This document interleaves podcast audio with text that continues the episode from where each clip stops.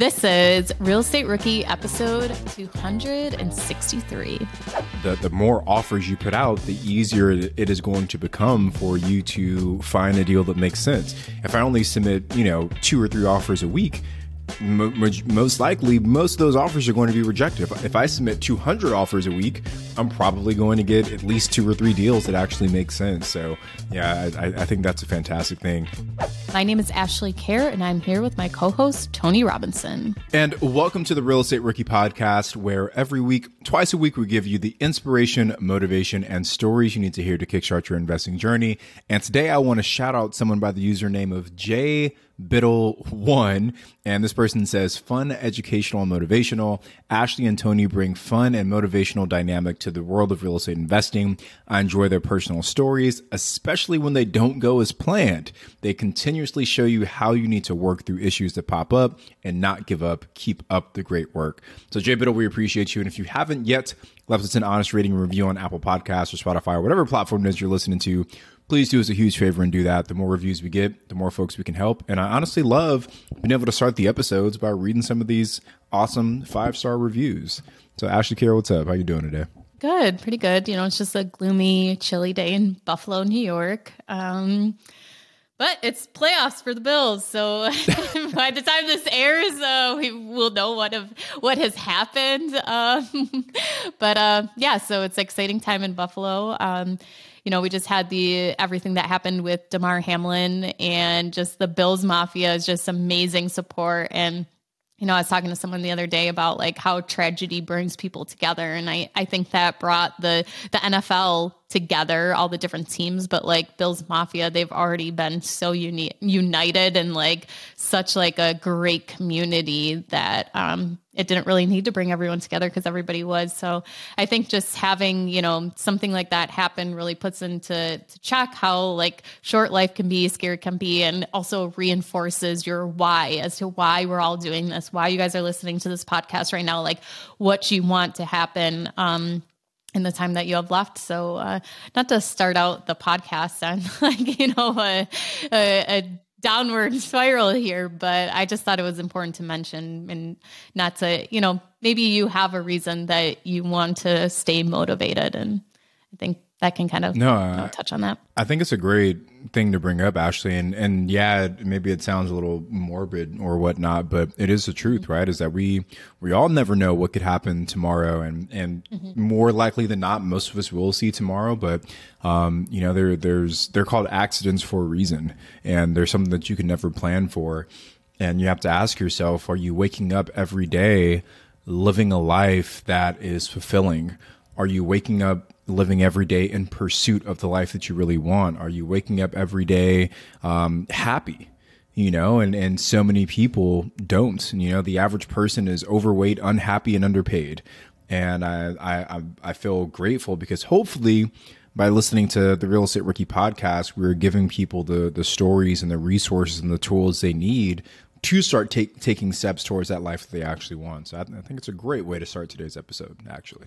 And just to touch on the, you know, the real life of that stuff is like, yeah, those as real estate investors, you can really like make the life that you want. But like, there's also those days like last night where I'm chugging an energy drink and up till one a.m. because I won't be able to sleep unless I finish something. And, you know, so there's like those stressors that are still in your day, but it's almost like an, an adrenaline rush, I guess, in a sense. So not to say that me and Tony have like these perfect real estate, oh, we're traveling, Tony's in Texas right now, lives. Like there's definitely those days where it's chaotic, but I love that every day is different. And I feel like we're almost always in sync when we pull like these late all nighters. Cause I was also, I was literally up until two o'clock last night because I was at this conference all day, but I still had work to do after I got back from the mixer. So I didn't get back into my hotel room until like almost eleven o'clock, and I still had work to do, you know? So there, there are definitely those, those long days. So if I'm, if I look a little tired turn, during today's episode, it's cause I only got like four hours of sleep last night. And before you even mentioned that, people were already commenting, what's your skincare routine, Tony? You're just glowing. it's so done. I was I was on stage at Rob's event and we were doing like a Q and A on stage, and Rob was the one reading off all the questions, and it was like, you know, how do I found, find my market? How do I deal with this guest issue? And Rob pulled out one question and it was, what is your skincare routine? And so that question has followed me everywhere. So I'm happy to officially announce, actually on the podcast, that I am now launching a uh, one hundred thousand dollars mastermind on my skincare routine. So if you want to join, there's a there's a link coming soon. You you do actually need to start a skincare routine. Yeah, I don't even have one. Or you need to do like my skincare routine, like do a t-shirt, and then on the back it's like, buy a short-term rental property, cash flow, like this makes yeah. you glow. Like that's there you my go. Secret. Something like that. Yeah. yeah. Remember when you had to pay to get a lead's phone number? It was like the dark ages until Deal Machine made skip tracing a thing of the past. Now, with your Deal Machine plan, you'll get unlimited access to phone numbers and contact information for no extra cost. That's right. Get high-quality, reliable information trusted by leading financial institutions, all fully compliant with the federal Do Not Call list. Explore over one hundred fifty data points, including age, gender, marital status, occupation, and a ton more. Trust me, this is the data you need for off-market deals. With new filters, people flags, and color-coded phone numbers, lead management just got a ton easier. Ready to step up your investing game? Sign up for a Deal Machine plan today and gain immediate access to this unlimited treasure trove of contact information and phone numbers. Just head to deal machine dot com slash B P. Transform your lead generation and deal-making strategies with Deal Machine. Sign up today and start exploring the unlimited possibilities at deal machine dot com slash B P. This show is sponsored by Airbnb. Did you know that I turned one of my first homes into an Airbnb? It's true. And it even helped me get the extra income I needed to launch my real estate career. So if you want to try your hand at making even more income with your property, Airbnb is the place to be. Your home might be worth more than you think. Find out how much at airbnb dot com slash host. We know, and you all know, why it's super important that good tenant screening is absolutely critical to your management process. Luckily, RentReady, the comprehensive property management software, has a new feature that makes tenant screening a complete breeze. In addition to TransUnion certified tenant screening, RentReady now offers proof of income verification. So RentReady's automatic tenant proof of income verification ensures an in-depth check of each applicant's financial stability and earnings. With Plaid certified tenant income and asset reports, you can see a potential tenant's income summary and total earnings by month. It's time to say goodbye to that whole gut check tenant screening and feel confident renting out your property with RentReady. Now, RentReady is included in your pro membership at Bigger Pockets. If you're not a pro, they're offering the six-month plan for only one dollar. Visit rent ready dot com. That's R E N T R E D I dot com and use the code B P Investor. That's B P, like Bigger Pockets, Investor for six months of RentReady for only one dollar. So in today's episode, we have brought our mentees back that you guys are getting to know. We have Brandon, Lawrence, and Melanie, and they're going to share the progress that they've made, the questions that they have, and each also give some advice to you guys that you guys can learn from them as they're going along this journey. Yeah. And there's, uh, you know, I think one common thing we saw from all three of them was a little bit of fear and hesitancy. So you'll get to hear how Ash and I kind of encouraged all three of them to to push through that and and uh, what they should be doing on the other side. So I'm excited because one of them made some really tremendous progress, actually. Um, and, and we have probably one of the biggest updates of this whole mentee experience. So I'm excited for you guys to kind of see who that is and, and what steps they've been taking. And make sure you guys reach out and congratulate them. So after you take a listen, um, because it's pretty awesome. Huge accomplishment. Melanie, welcome back to the show. We are so excited to have you again. Do you want to fill us in on what you've been doing the last couple of weeks? Yeah, thanks, Ashley. So good to see you guys. It's been a good week. I was able to submit an offer this last week, which was absolutely my most important next step. Um, and I think that was great momentum for me. I'm I'm still very excited about finding a property, but unfortunately, this particular offer uh, was not accepted. Um, happy to kind of break that down a little bit um, and, and talk about the purchase price, depending on how far we want to go into it. But it started with, um, you know, a little bit of a low ball offer, kind of as advised here to be more aggressive and not be so worried. Um, and then they countered, and we did not accept the counter, but instead wrote back asking for seller financing. And then they proceeded with another offer. Melanie, what market did you end up making this offer in? This was in Savannah, Georgia, where I've been focusing most of my energy. Um, and this was in particular in unincorporated Chatham County, which is outside of the city, still very close to downtown, but just has um, much fewer restrictions on short-term rentals. And this was the first offer you put in in Savannah? Yeah. Okay. Yeah. If you want to go through and kind of talk about the deal a little bit. Sure. Um, so this particular property had been sitting about fifty days. It was listed at two hundred fifty, which was um, nice and low. It had just been recently updated and um, had a great interior, just really, really nice upgrades uh, for photos, at least. Of course, I never saw the property. Um, and we ended up offering two hundred and asking for five K seller concessions. So it was pretty aggressive. My agent was, you know, a little bit um, just kind of also saying that this was aggressive, and I knew that going in. But when I had run the numbers, I was just being really, really cautious and conservative. Um, so I was going to put down ten percent, about twenty K. And with current interest rates just going through traditional financing, I was looking at about sixteen hundred dollars a month for a mortgage, and then factoring in property management because I'd be out of state and landscaping. I was looking at about twenty-one hundred dollars a month in payments.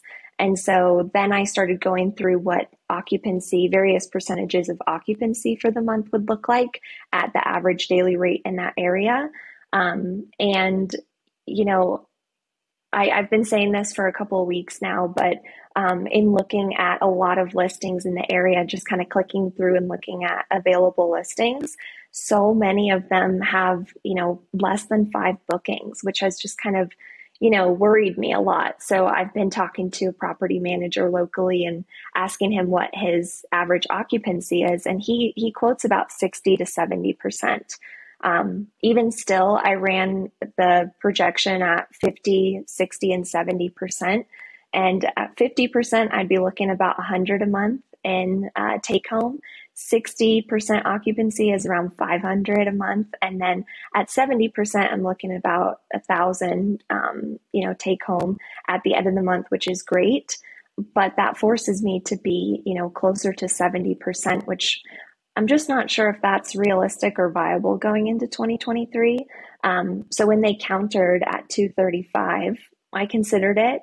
Um, seventy percent occupancy, you know, slightly less income, um, is still kind of, you know, I think a stretch for what to expect in twenty twenty-three as a new Airbnb, but I don't know. I'm open to feedback there. Um, in short, I, I ended up writing back to see if they could come down on the, um, or at least work with us for seller financing, so that interest rate would be lower and make all those numbers look nicer.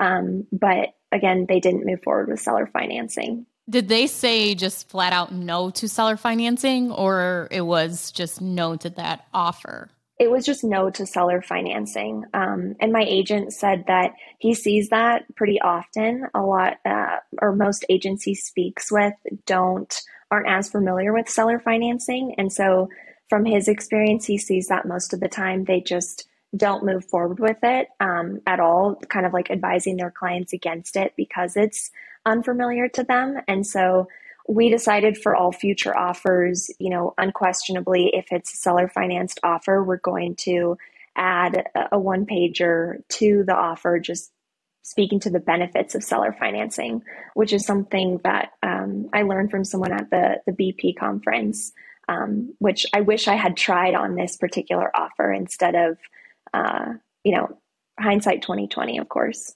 Yeah. So one, one follow-up question for me, Melanie, when you're, when you're doing your analysis of potential occupancy, I know you said that you're using, you're, you're looking at the Airbnb calendars, which is a, uh, obviously a, a great free resource. Have you utilized any of the paid tools to do some of that analysis? I had in the past looked at um, S T R Insights, and I've used data dot rabu, which is just, which is a free tool. Um, I haven't done I haven't paid for AirDNA, for example. And the reason being, I spoke to this property manager in the area Um, and he kind of recommended that we talk about each individual property, uh, particularly because he said that Airbnb data can be really helpful, but it can also be really off the mark just based on kind of which neighborhood you wind up in.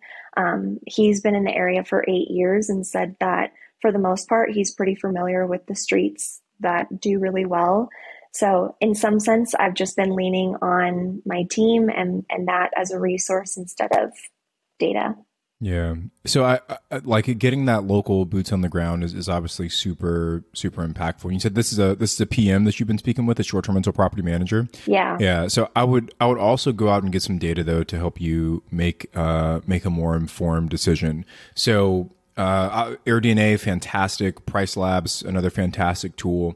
But what I do when I'm comping properties, and I actually just did this for one of my students yesterday, is I go into, and you can go into either platform, but I, I typically go into, into Price Labs, and um, I will download, for example, what's what's the bedroom count on that property that you're looking at? Three bedrooms. So I would look at all of the three bedrooms in this city in Savannah, Georgia. I would export all those listings.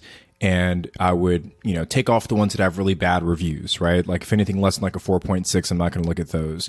I would take off the ones that aren't active uh, all three hundred sixty-five nights out of the year, right? If it's only active half the year, they're not really running it like a true Airbnb. Maybe it's just like a, a hobby for them. And I just kind of start paring that list down. And what happens is I go from four hundred four or three bedrooms in that market down to like one fifty. And then I literally click through all one hundred fifty of those listings. I open them up and I say, how does this listing compare to my listing? And if it's a good, if, if it's a good comp, I'll keep it. If it's a bad comp, I'll delete it. And that one fifty ends up becoming twenty-five to thirty uh, comparable listings. And when you export that data from a paid site like Airbnb or, or Price Labs, you get to see things like, what was this listing's occupancy over the last three hundred sixty-five days? What was this listing's average price over the last three hundred sixty-five days? What was this listing's revenue over the last three hundred sixty-five days? And that's data that you can use to help you make a more informed decision around, what do I think this property will do in twenty twenty-three? Now, twenty twenty-one data, I would probably discount that a little bit because twenty twenty-one was such a banner year for, for short-term rentals. twenty twenty-two data was a little bit more realistic in terms of what we can probably expect for twenty twenty-three moving forward. And if you want to discount it a little bit to, you know, uncertainty, whatever it is, you can do that. But those are the steps that I would take, Melanie, to really drill down on your numbers and give yourself a little bit more confidence in the analysis. That's super helpful, Tony. Um, I appreciate that. I, I definitely can. I see the value in the data dividend. data-driven approach. I think two things that are giving me pause, and I keep bringing this up, um, and I think it's just the cautiousness in me, is that I think it's hard to account for two variables that like aren't present potentially in the past, which is increased competition and then just the, the current state of the economy. And I know that You can't like you can't measure everything. At some point you're taking a leap, but those two things I I just you know, I just am worried about. And so maybe that's just me needing to be a little bit more risk averse and a little bit less cautious, um, because I know I do want to buy, but I, I want to have some sort of tool to to measure for those and to anticipate that. Let me let me ask you a couple questions, Melanie. First, those are both super realistic concerns to have about investing right now, right? Is is saturation or, or competition, and where is the economy headed? But if you buy, say you close on this property today, do you plan to sell this property in, in six months or less? Do you plan to sell it in, in twelve months or less? Yeah, no. eighteen months or less? How, how long do you plan to hold this property? I mean, as long as as long as I can, you know, at least I would say five years, eight years plus. So let's say that the economy goes into recession today, into a deep recession today. Do you have reason to believe that that recession will last for five years? No. And you had provided some great information about how long they typically last in general. Um, I I think, you know, sometimes I can go to worst case scenario. So I do value just taking a step back and getting some perspective.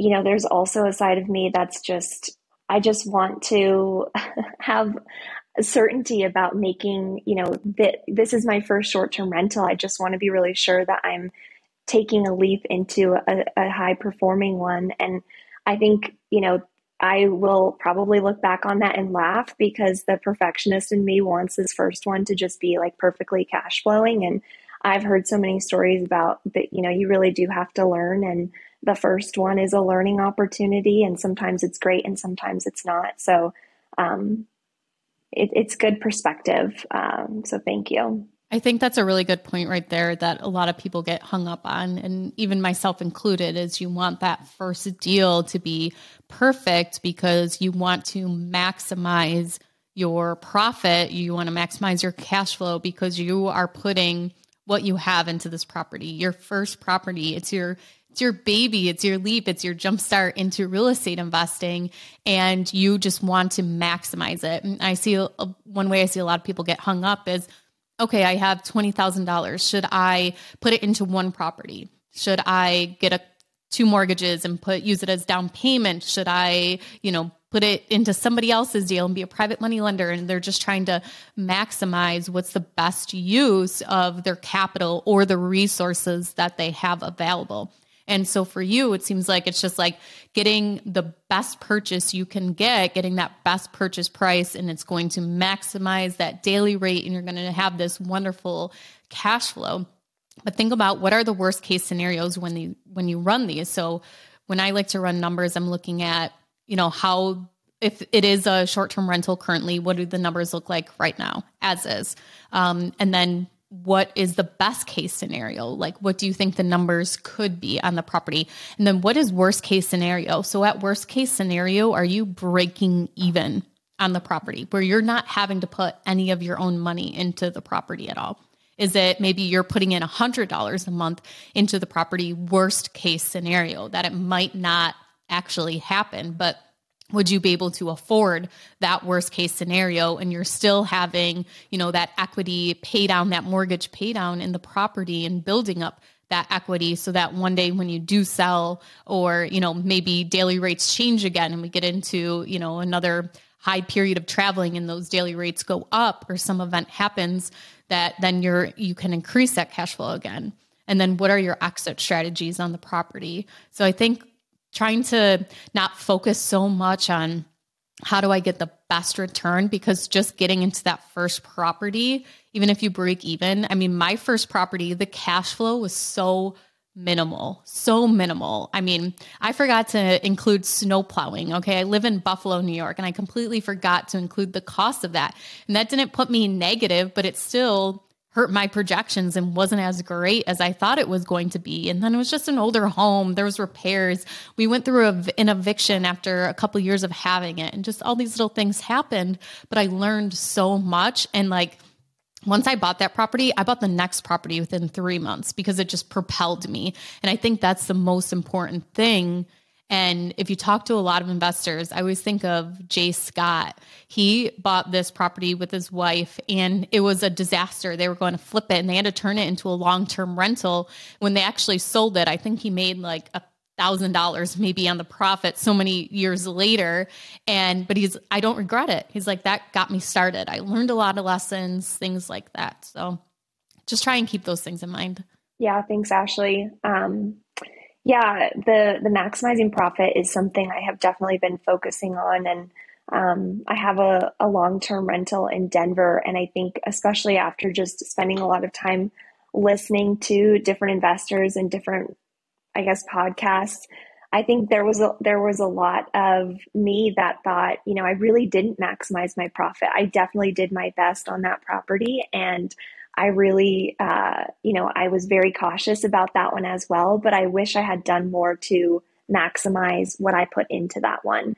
And so this one feels like, okay, I really, really want to be maximizing it. But I, I really hear you in the, it, when you say, you know, when you're thinking from the long term, both the learnings and the opportunity to come, um, that's probably the best place to focus, because Uh, you know, the tourism industry is going to shift and bookings are going to increase, and it does have an exit strategy for long-term rental. And um, this area is growing, the population is growing. So I definitely think there is potential, and, and maybe it's just more about trusting myself and it's just it's just the the risk factor, you know. And and to clarify, it's not even your first property, because obviously this isn't your first property, but your first investment in a certain strategy, because the analysis is so different that if you went and you purchased another long-term rental, you may not have that over, you know, analysis on it because you have experience with the one, you know what to do this time. You're more confident because you already did purchase in that property,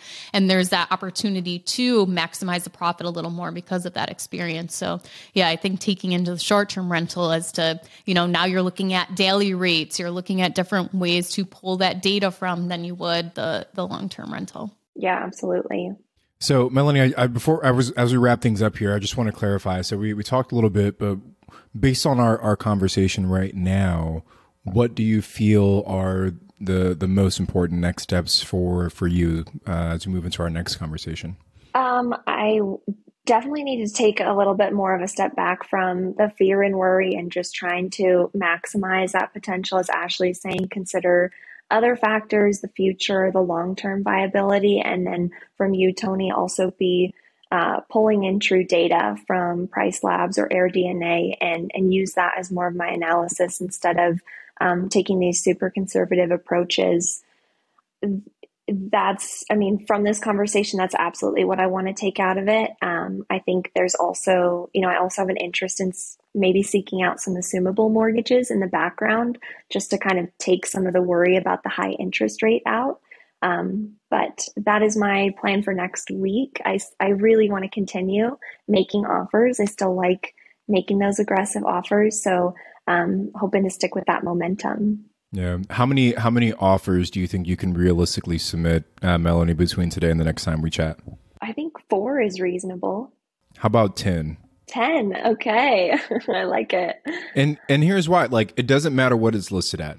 You submit the offer based on what your numbers tell you. And I, I think I shared this this with you last time we chatted, but I had an offer out on a property at, at three twelve. Property was listed at four. They came back at three fifty. I said no. They came back at three twenty, I think it was. They said no. They came back at three fifteen. I said no. And we're under contract right now at three twelve. Wow. So you you have the ability to submit the offer at whatever makes sense to you. So ten, I think, is super reasonable because there's probably ten properties that are listed. Those properties might not just be at the price point, but you submit those offers at the number that makes the most sense for you. Thanks, Tony. I am going to take that on. Hopefully I'll be reporting about ten offers next time. There you go. I love it. Thanks so much for coming on with us today and sharing your journey in the past couple of weeks with everyone. Um, we really appreciate it. And let everyone know again where they can reach out to you too, um, in case they, you know, didn't listen in the other episodes.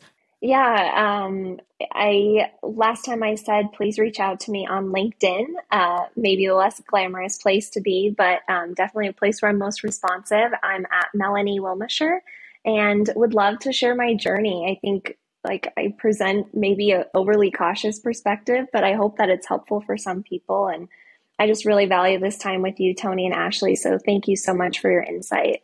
Hey, Melanie, thank you so much. And we'll see you in a couple weeks. Thank you.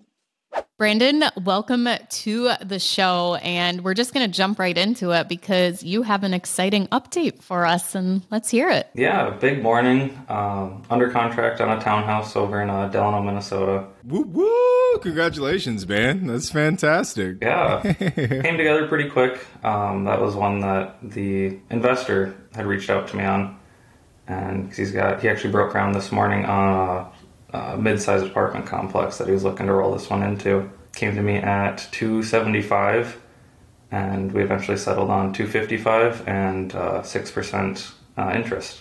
So are you doing it as seller financing? Uh, it's a purchase money mortgage. So uh, I'm not too familiar with the term. It sounded like it was more of a bank he works with a lot, offers him lines of credit that he was able to um, kind of put my name on. Interesting. Yeah. Yeah, that's super interesting. I hadn't heard anything of that again. Yeah. Brandon, real quick, just in case anyone is jumping in new here and they haven't listened to the other episodes, can you just explain real quick what your goal was coming into um, this ni- these ninety days? Uh, goal of the first ninety days was to finally get a pro- or, uh, property. Been looking for a while and just kind of needed kind of a nod that I was doing things right, so that the numbers I was looking at made sense. And what was your most important next step from last week? Uh, from last time, it was uh, starting making offers. Don't worry about hurting people's feelings, because um, I was worried about coming in too low and then them just saying no and not even countering, um, which did not happen once. So how many offers did you make during since we last talked to you? How many offers did you put in?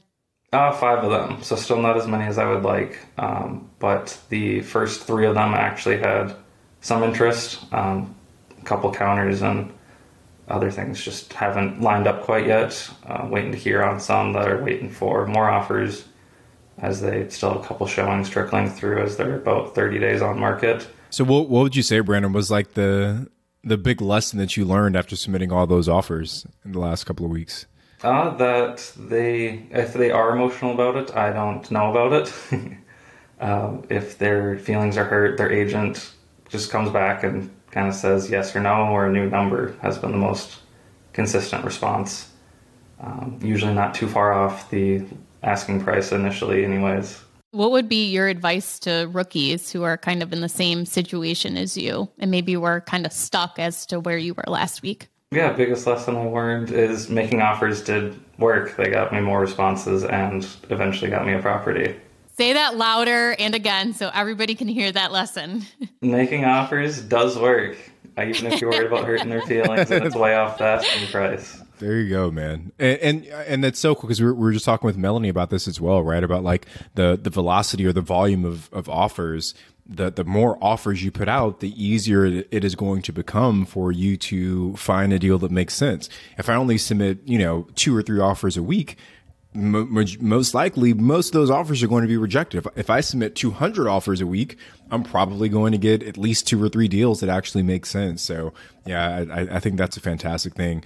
Brandon, what was what was the the kind of shift in mindset? And you touched on it a little bit about not not getting emotional, but what was that shift in mindset you had to make to be able to increase the number of, of offers that you made? Um, just biggest shift was just looking at it at numbers, not looking at pictures of the house in between the analysis on it or the area or what it would be like to own three of them when I don't own any of them at this point. Just getting analytical about it.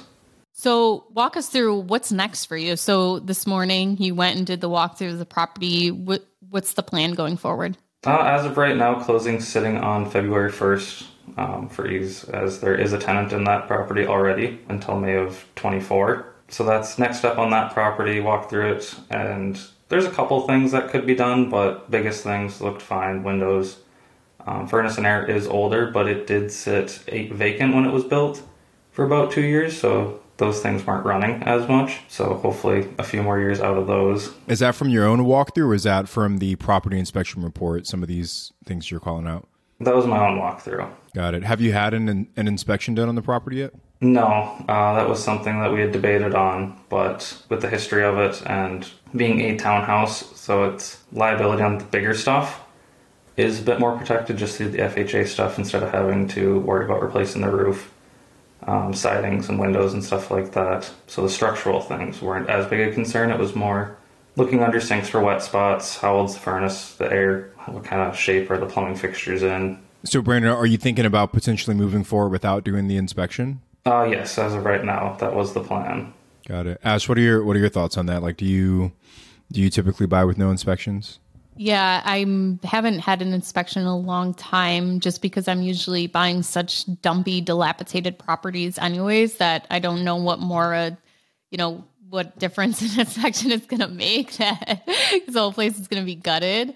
But um, I, I'm curious as to, to why did the seller say that that was, you know, something they wanted, they didn't want the inspection, or did you feel kind of like pressured that your offer would be better if you didn't move forward with having an inspector there, or just that you, you have the knowledge? Uh, it was the train of thought with that. If something does come up, if the furnace isn't any good, that's not a big deal for me. The water heater's older. That's not a big hurdle. That's materials in a few hours uh, since I'd be able to tackle that. Since you're naming off these things, I actually got a text when this podcast recorded that I have to put in a water softener for a property that's going to be four thousand five hundred dollars. So maybe after this episode, I can pick your brain on something like that, because I was just like, oh, here we go. Another expense on a property. But um, yeah, I, I'm sorry. Go ahead. I just had to mention that because I, that is such a great resource that you have, that you know a lot about the mechanics of a property and you can go in yourself and gauge. And I think that's important to mention that,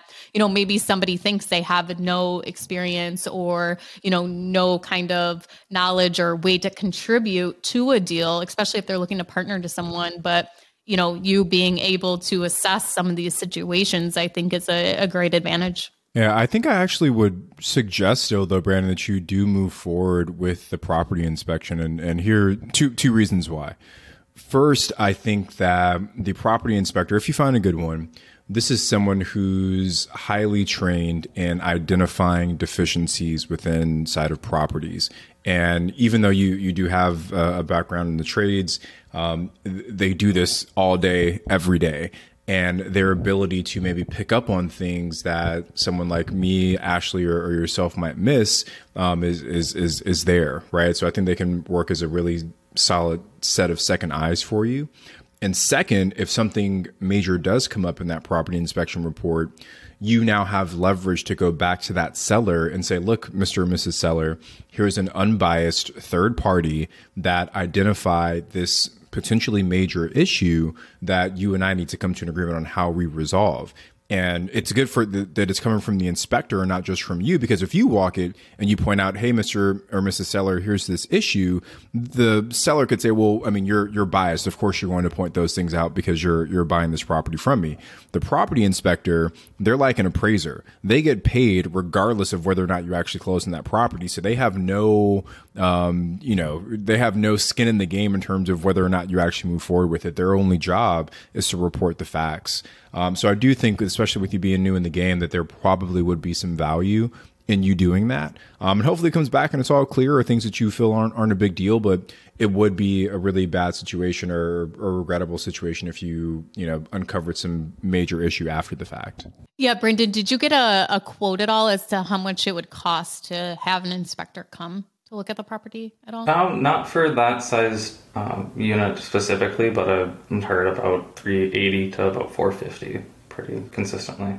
And, you know, I mean, you're you're buying the house for a few hundred thousand bucks, like, you know, invest another four hundred up front to to make sure that the everything un, under the hood is working well might might be worthwhile. So I think that would be my, my only bit of advice for you. I do have another question in regards to kind of paperwork stuff. Yeah, yeah.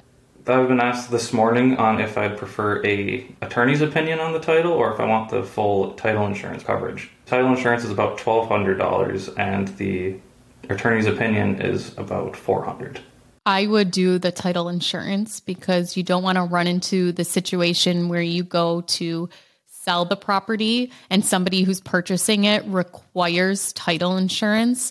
Um, maybe they're doing some type of financing or, you know, they, they have an investor that wants title insurance. If there is that gap in the in- insurance policy, there may the then a new title company may not come and cover that property, and you'll have to wait a period of time for, you know, claims to be made or whatever before they will actually put a policy onto the property again. So that would be my um, opinion on that, is I would go ahead and get that title insurance on the property for sure. Totally agree. Yeah, title insurance would be what I was thinking, but I didn't know if it would be slightly different for townhouses since it's a group of twenty, thirty people that would, if it was like land disputes or something like that, would also be fighting that.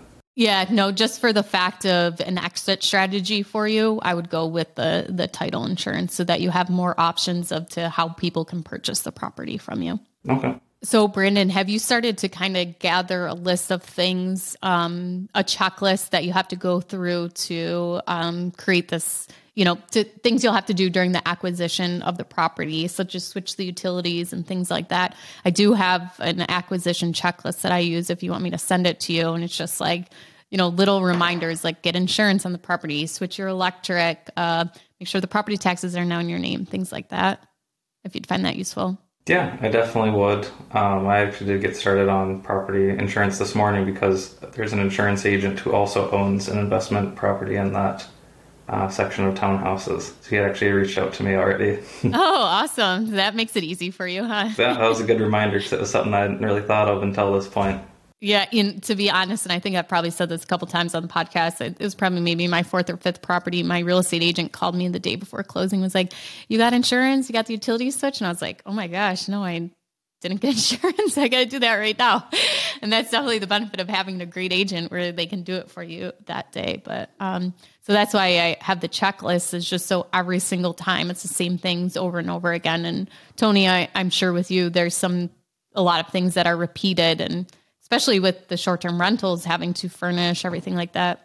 Totally. Like, uh, just like a quick side note, like Amazon has the ability, if you have, uh, maybe it's with a personal account, but if you have an Amazon business account, to create reorder lists. So literally all of our household essentials, we just have a reorder list. We have one for the kitchen. We have one for the bathrooms. We have one for the bedrooms. So whenever we launch a new property, instead of having to go through and like look for all these items, we click three buttons and we're able to reorder everything for the, for an entire house. And then we have a, a larger property launch checklist. Um, you guys can actually download that for free if you go to the realestaterobinsons.com forward slash uh, checklist, I think it is. Um, but it's like a bunch of steps that we go through to get our property like up and running on a repeatable, in a repeatable way. Brandon, is there anything you're doing right now to kind of document and keep track of some things that um, are happening during this process for you that maybe you want to keep track of going forward? Yeah, right now it's uh, just kind of on paper, writing down addresses, offers, um, how many days since I've heard from them, keeping track of days on market, uh, stuff like that. Uh, as far as the acquisition checklist, I haven't done too much about that yet, other than insurance, which I got reminded about this morning. Um, utilities are in the renter's name already.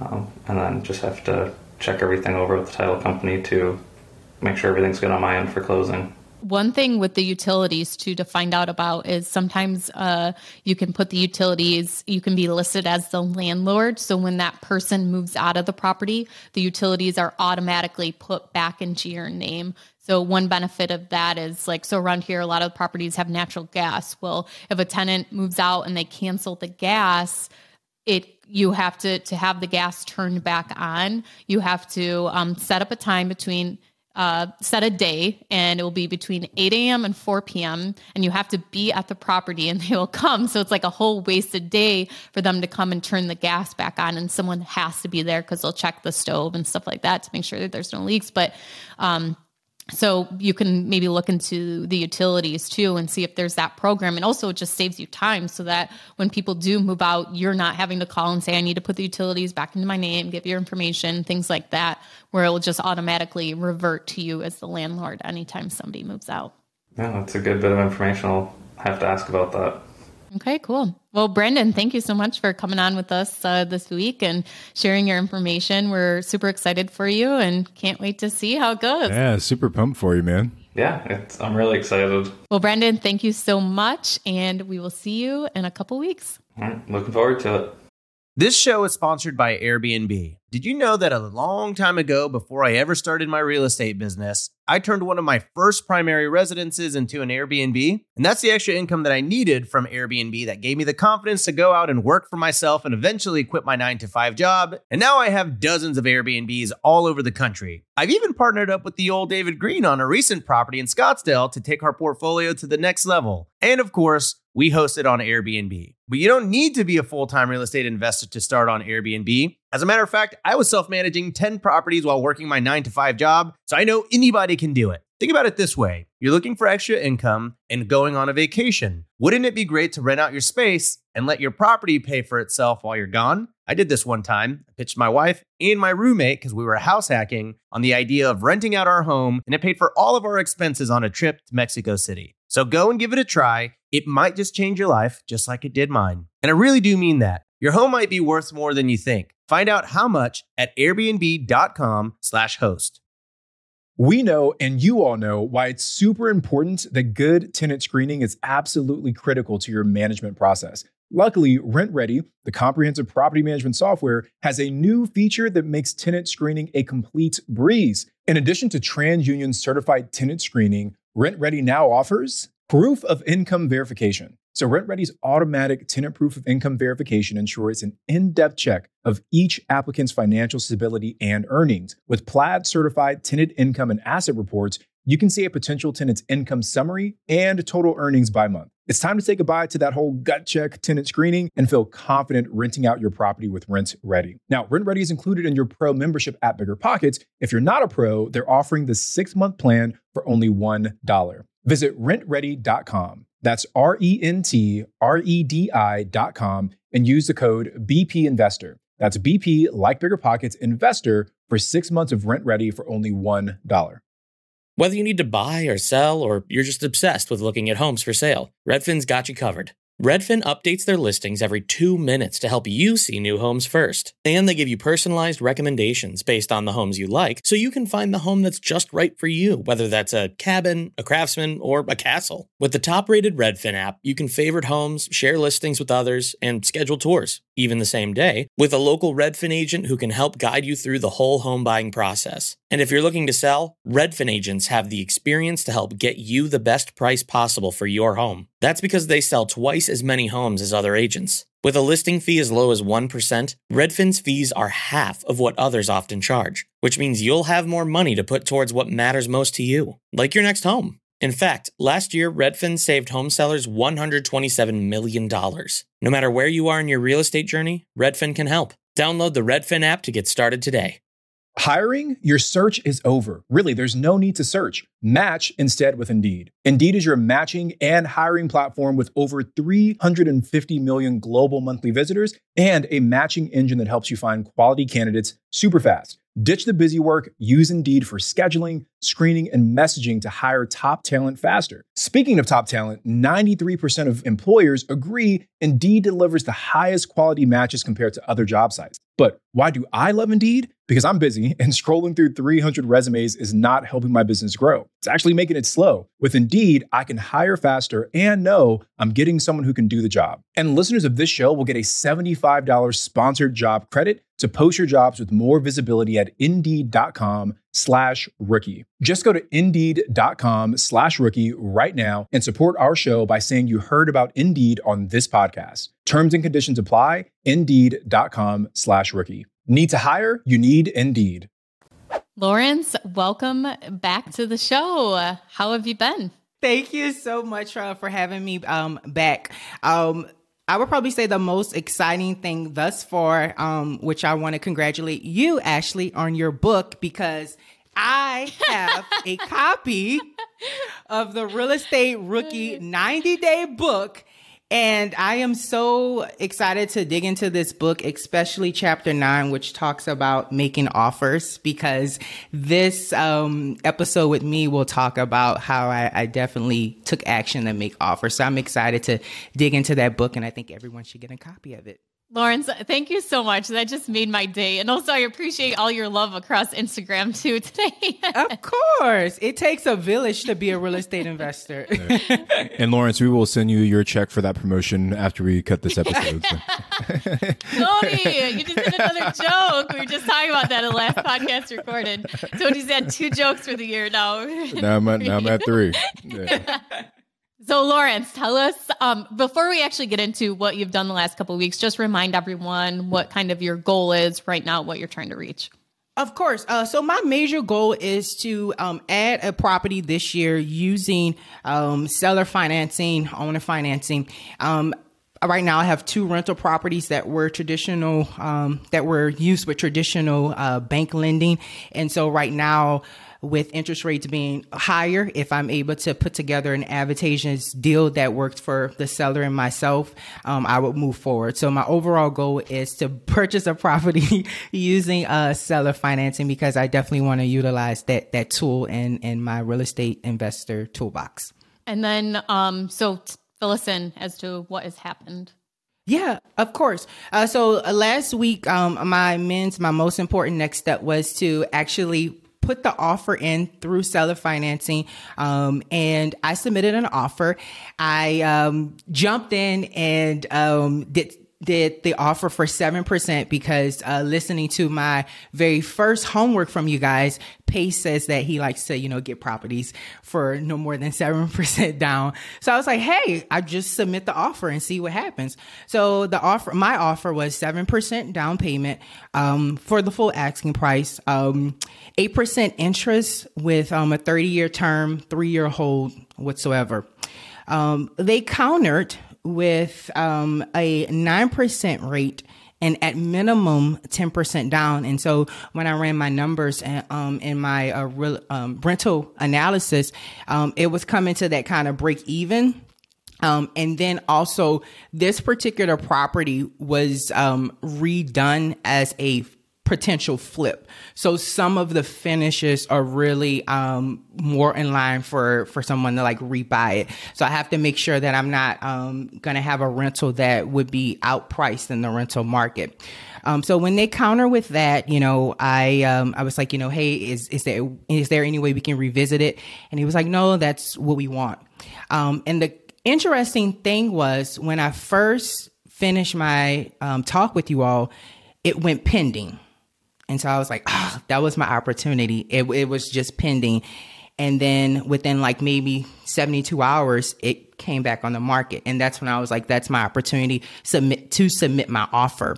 And within like fifteen minutes, the realtor replied and was like, hey, we'll counter with this amount. And then when I was like, oh, no, it looks like it, it really won't work for me. Is there any way we can revisit um, it? And he was like, no, I'm adamant that my uh, seller wants, you know, these terms. Because originally he wanted twenty percent down, uh, which is a big gap from twenty to ten. And I was offering seven. So definitely it's it's a flip, like kind of gone bad. And they're trying to recover some some funds from it. So I get it. Um, but within the last seven days, now the property is on contingent. So um, I don't know exactly what they're trying to chase with that property. Um, I definitely did my homework and, and did that. But moving forward, um, another thing that we talked about was reaching out to listings that um, have been on the market for thirty days. So I put together um, a spreadsheet that I can track data where I have one sheet that's um, rental properties that are over thirty days on the market.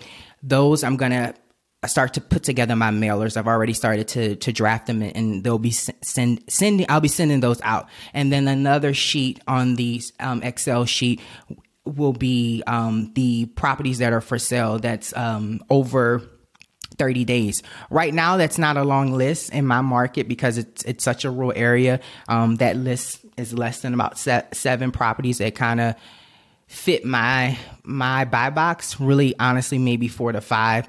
So my mends for next time will be to put in those offers um, for those properties that have been on the market for over thirty days for sale.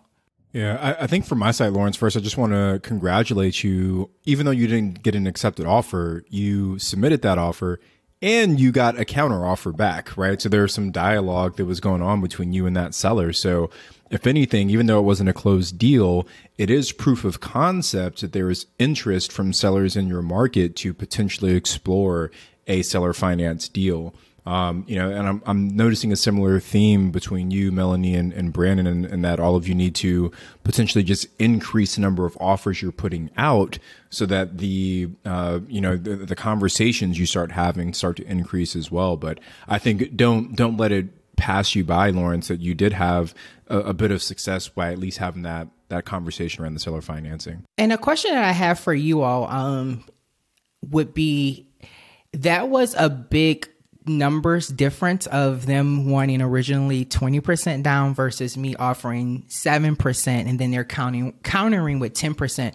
Have you all ever kind of encountered that as well? Um, because it's a it's a big numbers difference, you know, where they're that where where essentially they'll be leaving half on the table, you know, twenty percent down versus ten percent down up front. Yeah, I've seen people want fifty percent down. And it's like that kind of defeats the whole purpose of doing seller financing for me. But that's where it comes into play as to what are they going to be doing with the money? Why are they selling? Is it because they need, you know, a down payment on, you know, a primary residence or something, or they need to fund their kids' college? Um, so looking at that, is this a situation where you could get face to face with the seller and talk to them directly?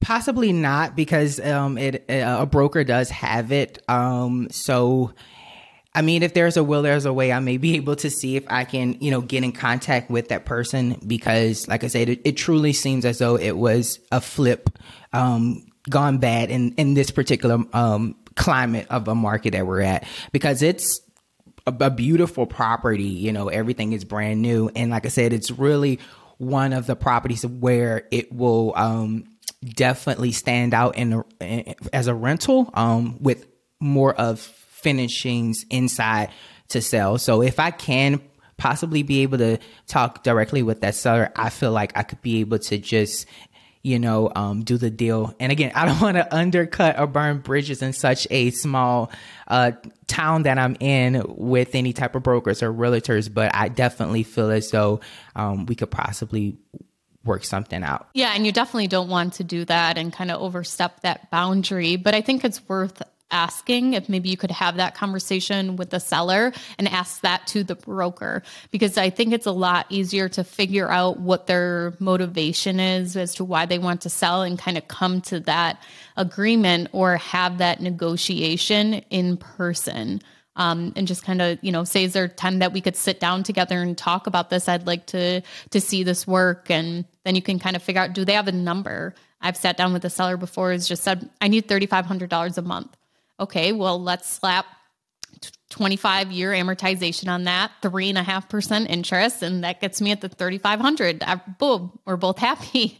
So I think tr- if there is a way that you can find that out, or even just asking the broker as to, you know, what is the reason they want such a large down payment? Maybe it's because they're scared of doing seller financing and someone not paying. So, you know, what are some ways that you could kind of um, make them more knowledgeable about how this is a benefit to them also, and that you are not a risk? Can you, you know, give your tax return to them? Can you supply a credit report? Can you give them a sense of security if that is their issue? So there's some way that you can find out why they want that larger down payment, if they need that money for something, or if it's, you know, the, the risk part.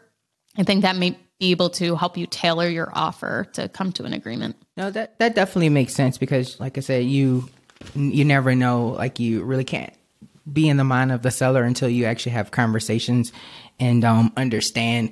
And one thing that I would be doing with any of my offers for uh, seller financing, based upon my homework that I learned from Pace, was that I would include a performance deed into it. And so with that performance deed, it pretty much lets them know, hey buddy, if I don't pay, it's yours. You know, we don't have to go through this crazy foreclosure process. Well, it seems like you're making fantastic progress, Lawrence. Like I said, I, I know it's not a deal under contract, but it definitely is a step in the right direction. Um, so as we look to next, uh, the next time that we chat, what do you feel are some of the things that you want to focus on to kind of help increase that deal flow? Uh, definitely um, the biggest um, next step would be to increase those number, the number of offers. Um, so that would be a, a big takeaway, to increase um, the number of offers. And then, like I said, um, I'm going to definitely dig into chapter nine of Ashley's book about the offers, um, because it's always good to kind of like see stuff on paper. I like to read stuff as well, and um, see those gems that she's included in that book. So I would say the biggest one would be um, increasing the number of offers. Um, and then if I can be able to get directly in touch with sellers, um, that will, I'll have a more push for that um, if possible. Jeez, I hope we put a cap on the affiliate spending I'm doing here on this podcast. No, I'm just kidding. I appreciate it very much. You're welcome. Um, and then, I'm, again, my goal, if possible, you know, would be to, if I can, have a, a chat with Pace Morby. Um, so that will that would be awesome um, to be able to kind of like run through some things, because I know from the videos that I watch with him, um, he's like, you know, like you can definitely um, get a seller to say yes. So Lawrence, what's going to be kind of the next step? I think one thing is talk, like go back and try to work with the seller more, not give up on this. But are you going to be continuing looking at other deals? Where's kind of your head at with that? Uh, so definitely, um, like I said, I, I will be sending out those mailers as well. The only thing about mailers is that you never know when they are going to come back.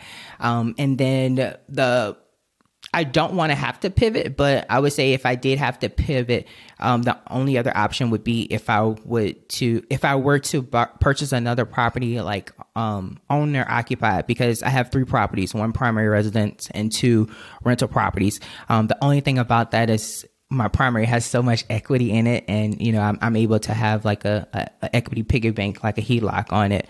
Um, so that would be kind of like my final resort if I have to to pivot, to be able to go and do owner occupy and put put five percent down. Yeah, I think my, my only last piece of advice, Lawrence, is maybe also look at folks in, in maybe different uh, different situations, because right now you're looking at people, you know, the, the listings that have kind of grown stale, things like that. But I, I wonder if there's like, you know, w- w- what you need is someone who is uh, in a distressed situation, um, potentially, right? Um, so I don't know if that's like a, I don't know, I don't know, like divorce or something that's in probate, or, you know, some of these other situations where there's like, hey, I just inherited this house and I live in, the house is in, you know, where you live, but I I live in, you know, Buffalo, New York, and I don't want to manage this property from three thousand miles away. So um, maybe as you, as you start to think about who you reach out to, maybe start to open up that, um, open up that criteria a little bit and, and see if you can find some more folks to chat with. Yeah. And I definitely know that, um, there's an opportunity kind of for that, um, because unfortunately we are in a military town, and, you know, people get divorced and stuff of that nature. Um, or they, or they are not a native of this area, and they don't want to, you know, they bought a house, but now they don't want to turn it into a rental. Um, so there are some possibilities there that I can definitely probably look into, see if there um, would be somebody that's um, in a distressed uh, situation. So it's just like last idea, and this is like super crazy, but since you are in a military town, um, And, and we actually did this for one of our properties in, in Joshua Tree. Um, we re- there's a, a military base in, in twenty-nine Palms, which is right near Joshua Tree. And we were looking for someone to midterm rent one of our properties while we waited for the permit to come in. And we reached out to the base and we said, hey, we have a property. Um, are there any folks at the base that might want to come rent this out? So they they literally sent someone out to our properties. They scoped it out. They said, hey, here's how much we can give you for rent. Um, and, you know, obviously we ended up getting our permit before they, they place someone. But I wonder if you could go to the base and say, hey, is there anyone that's in charge of, you know, people that are, are leaving this city, right? And they're, they're maybe getting transferred somewhere else, and they need help to sell their property, or they need help to do something else, right? Um, it might be a little more difficult because they probably bought with V A loans. You're looking at like lower interest rates, but like you said, assumable mortgages, maybe that's something that you could assume on, on their behalf. And I don't know, just something, that, you know, maybe you reach out to them and, and there's some, something that you, something there that you can kind of pull on to, to get some more insights. Yeah, no, that's definitely um, an opportunity, you know, um, especially um, if you're able, if I'm able to, you know, do that. Um, usually I can try to see if I can get to as many captains as possible, because they normally have soldiers who are in those distressed situations um, that are like, um, and, and, and uh, P C S season is coming up, um, which is normally when, you know, they have a permanent change of their duty station. Um, so other than that, you know, I'm definitely going to keep rocking and rolling. And I would probably, the biggest takeaway that I would give thus far to rookies is that you have to put the offers in. You you, you just have to. Well, Lawrence, thanks so much for coming on with us this week. Um, is there any, besides that little last piece of advice, can you share something else with us? Because I, I feel like you're very much someone that, you know, can instantly learn something in a situation, and you hold on to that. And you're also very good at, at, at sharing what you're doing. Um, I would say, um, definitely, um, you always want to make sure that you are, you know, adding value to people. Um, I think that's the biggest takeaway. Um, I have had so many unbelievable and endless opportunities in real estate because of adding value to people. Um, and so for me, um, that's something that has allowed me to buy properties, you know, beating out cash buyers or whatsoever. So I would say your integrity is very important, and to add value, because we're all in, all in this together. We we have one common goal, and that's to, you know, build a real estate portfolio, and none of us can't buy every single property in the world. So Tony, this is what I love about our group of mentees, is that they're not only like asking questions and they're, you know, grinding and doing amazing things, but they're also adding value to our listeners. So that's why I love you guys. And you guys contribute so much to our listeners too, with sharing your journey and also giving the advice and the le- life lessons that you're learning along the way. Well, Lawrence, thanks so much for joining us, and we'll see you in a couple weeks. Awesome. Thanks for having me. I'm Ashley at Wealth From Rentals, and he's Tony at Tony J. Robinson. And we will be back on Saturday with a Rookie Reply. Still, you try so hard, oh, to cover up your games. Got your fingers, don't nobody see. Oh.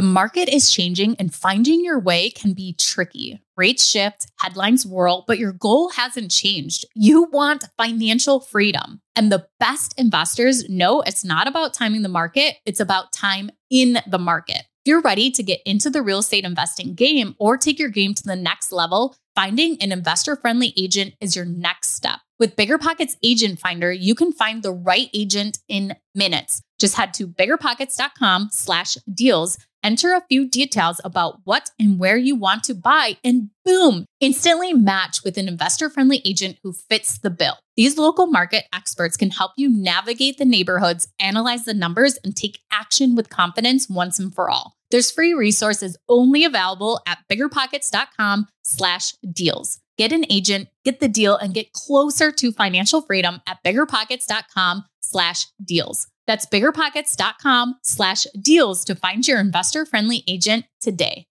The content of this podcast is for informational purposes only. Past performance is not indicative of future results, and all host and participant opinions are their own. Investment in any asset, real estate included, involves risk. Use your best judgment and consult with qualified advisors before investing. Only risk capital you can afford to lose. Bigger Pockets L L C disclaims all liability for direct, indirect, consequential, or other damages arising from reliance upon information presented in this podcast.